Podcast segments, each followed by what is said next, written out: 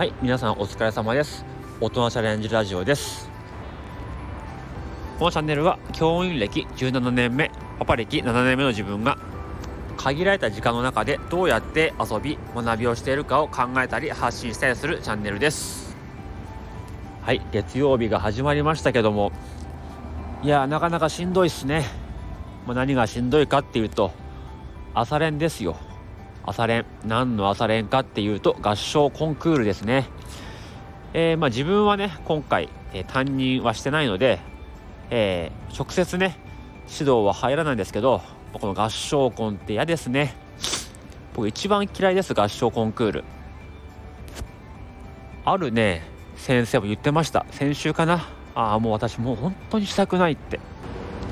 もうどんな歌でもいいからもう明日本番やってもう終わってくれって。言ってる先生がいてそれすんごい気持ち分かります。ね。一方でねもうすんごい燃えてる先生もいて毎日毎日こうね、えー、手を入れてやっていますけど、まあ、今日なんて、まあ、ある先生がね休んだんですね、まあ、そうすると代わりの先生がそのクラスに入って、まあ、指導というかね、えー、面倒を見ると思うんですけどもう LINE があってちょっと今日自分休むんで休むんですけど、ま、大事な練習があるんでその様子を動画で撮っておいてくれませんかっていうね、えー、メッセージが来たらしくて。もういいじゃんそこは。うん。そんな負担かけないでくれよっていうふうにね僕は思います。もう本当嫌合唱コンクール。もうね音楽の時間だけで完結させてほしい。もちろんね合唱は素晴らしいですよ。もう親だったらもう親、まあ、教員でも担任でもねもう合唱コンクールは感動するし僕もね担任やってればもうバチバチに指導しますよ、うん、するんですけどやっぱりね担任の負担がでかすぎる。うん。その朝練でしょ？もちろん勤務時間より前の朝練ですよ。8時とか。で全員来てやればいいだけど来ないっしょ。絶対いるんですよ。もうクラスに45人やる気ないやつが。ね朝来てだるそうにしてるやつとか、まあ、来るだけならまだいいけどこんだけ、毎日朝練やっててももう来ないやつとかね。もう腹立ってしょうがないですよね。放課後練習もそう。授業終わった後に、まあ、ある意味7時間目が始まるわけですよ。担任がやるんですよそれを。ね。でも中にはもう帰りたいやつもいるし部活行きたいやつもいるしでもほとんどは一生懸命やろうってやってる子がいるわけですよ。もちろんね一生懸命やってる子を応援したいし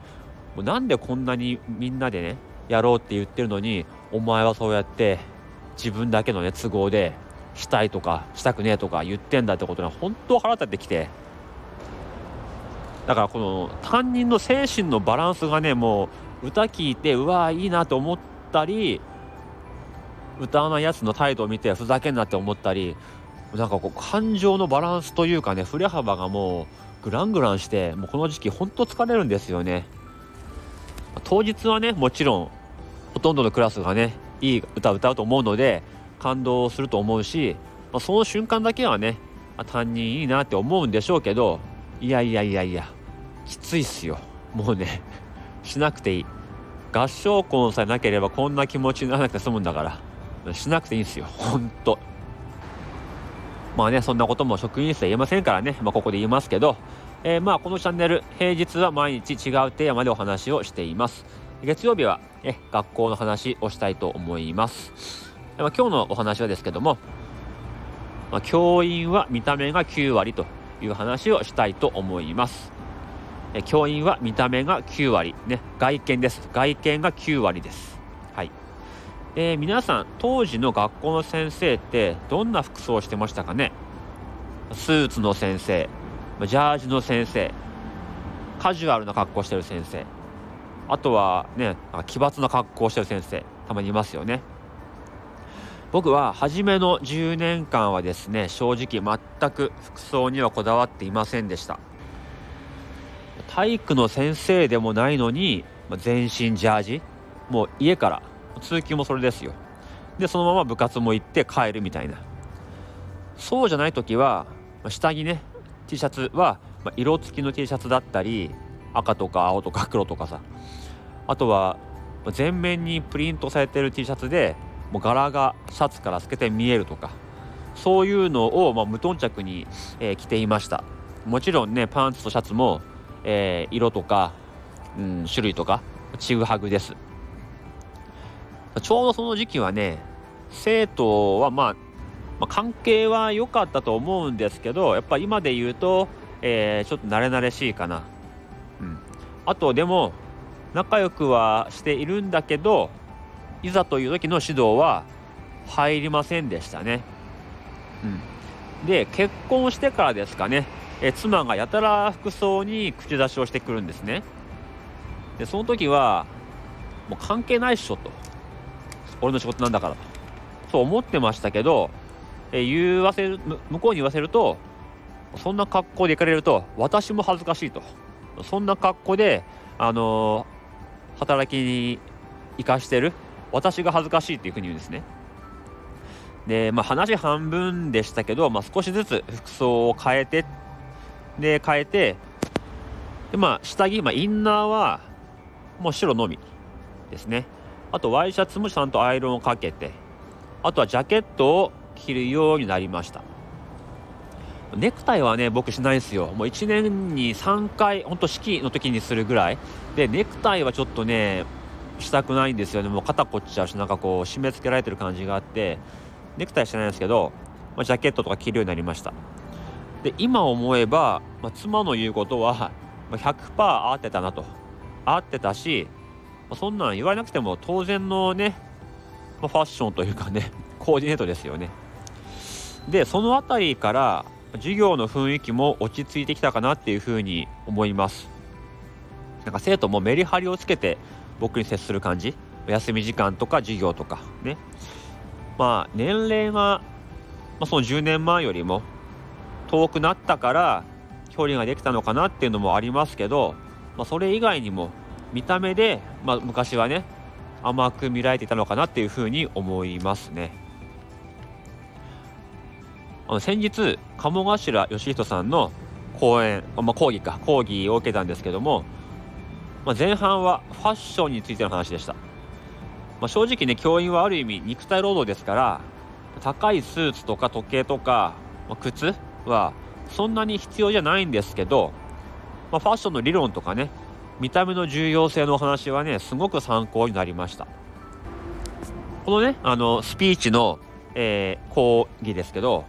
スピーチになんでファッションが関係あるのかっていうと要するにもうダサいと何も話を聞いてもらえないと。うん、え見た目が9割とかいう本とか言葉よく耳にしますがこれは、えー、9割見た目に力を入れて話す内容は1割ぐらいでいいよってことじゃなくて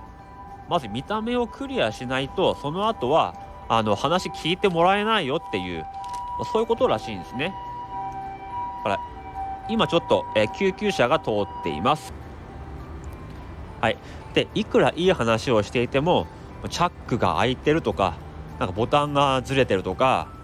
あとは鼻毛が出てるとか極端に太ってるとか。まあねえーと、上げればきりないんですけど、まあ、そういうところにま目がいっちゃうともうそこが気になっちゃって話どころじゃないってことですよね。それが見た目が9割というところです。だから面接なんて3秒から5秒でもその第一関門は判断されてしまうんですね。そこをクリアしないと話は聞いてもらえません、えー、人ってなんか自分が判断したことは正しいと思いたいのでまあ最初の第一印象でダサいっていうふうにその人が感じちゃうとその後もえきっとこの人はダサい人だっていうふうにもうそのことを確信させるために、えー、そういう思考になっていくんですって。うん、だから見た目は大事ってことこの前ねあのある先生が授業でプリントを配ったら女子にねちゃんと消毒してくださいっていうふうに言われたらしいんですね。その先生は職員してきてもうインフルエンザとかにあいつ敏感すぎるだろうとかっていうふうに、えー、言っていたんですけど、まあ、実はそうじゃなくてその先生がちょっと清潔感がなくてないってことで、まあ、女子たちの間で、そういう話があってあの、まあ、そういう発言になったと、まあ、そういうことを言う女子もねどうかと思うんですけど他の先生には言わないんですよね。まあそういうことです。あとね、まあ、鴨さんが言ってたのはホリエモンがあの格好でいいのはあれはホリエモンだからだと。でホリエモンぐらいのレベルになるともうあれでいいんだと。ただあの我々一般人はそうじゃなくてもう見た目でしっかり、えー、オーラを出しておかないと、まあ、見た目だけじゃなく姿勢とかね、まあ、声とかそういう話す内容以前の問題で、えー、しっかりね、えケアしておかないと話は聞いてもらえないということです。年配の部活とかでこう重鎮と思われてる先生って大体ダサいですよね。あのなんかなんかバレエの強豪校のおじさんみたいな。誰か分かんないですけど。でもそれは部活の重鎮っていうもうブランドがあるんでその世界では通ってしまいますよね、まあ、ただ関係ないね僕からすれば、まあ、ただのおじさんですよね、うん、なんかこう先生ってついこう先生って呼ばれるから無条件にこういろんな人からね持ち上げられてるって勘違いしがちです。そうするともう外見とかも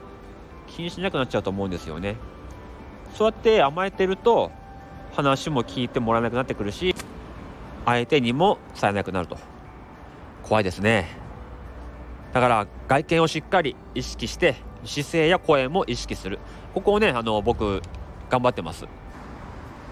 もう授業終わるたびにあの鏡の、ま、トイレってね鏡の前で髪直して、えー、鼻毛出てないかなとか なんか歯にね物挟まってないかなとかあのチェックしてるんですよ。うん、逆に授業の内容が大したことがなくてももうパリッとした服装で声も姿勢も美しくて、まあ、堂々とやっていればなんかこう緊張感も生まれるしなんかいい授業にしてるようにも見えると思うんですよ。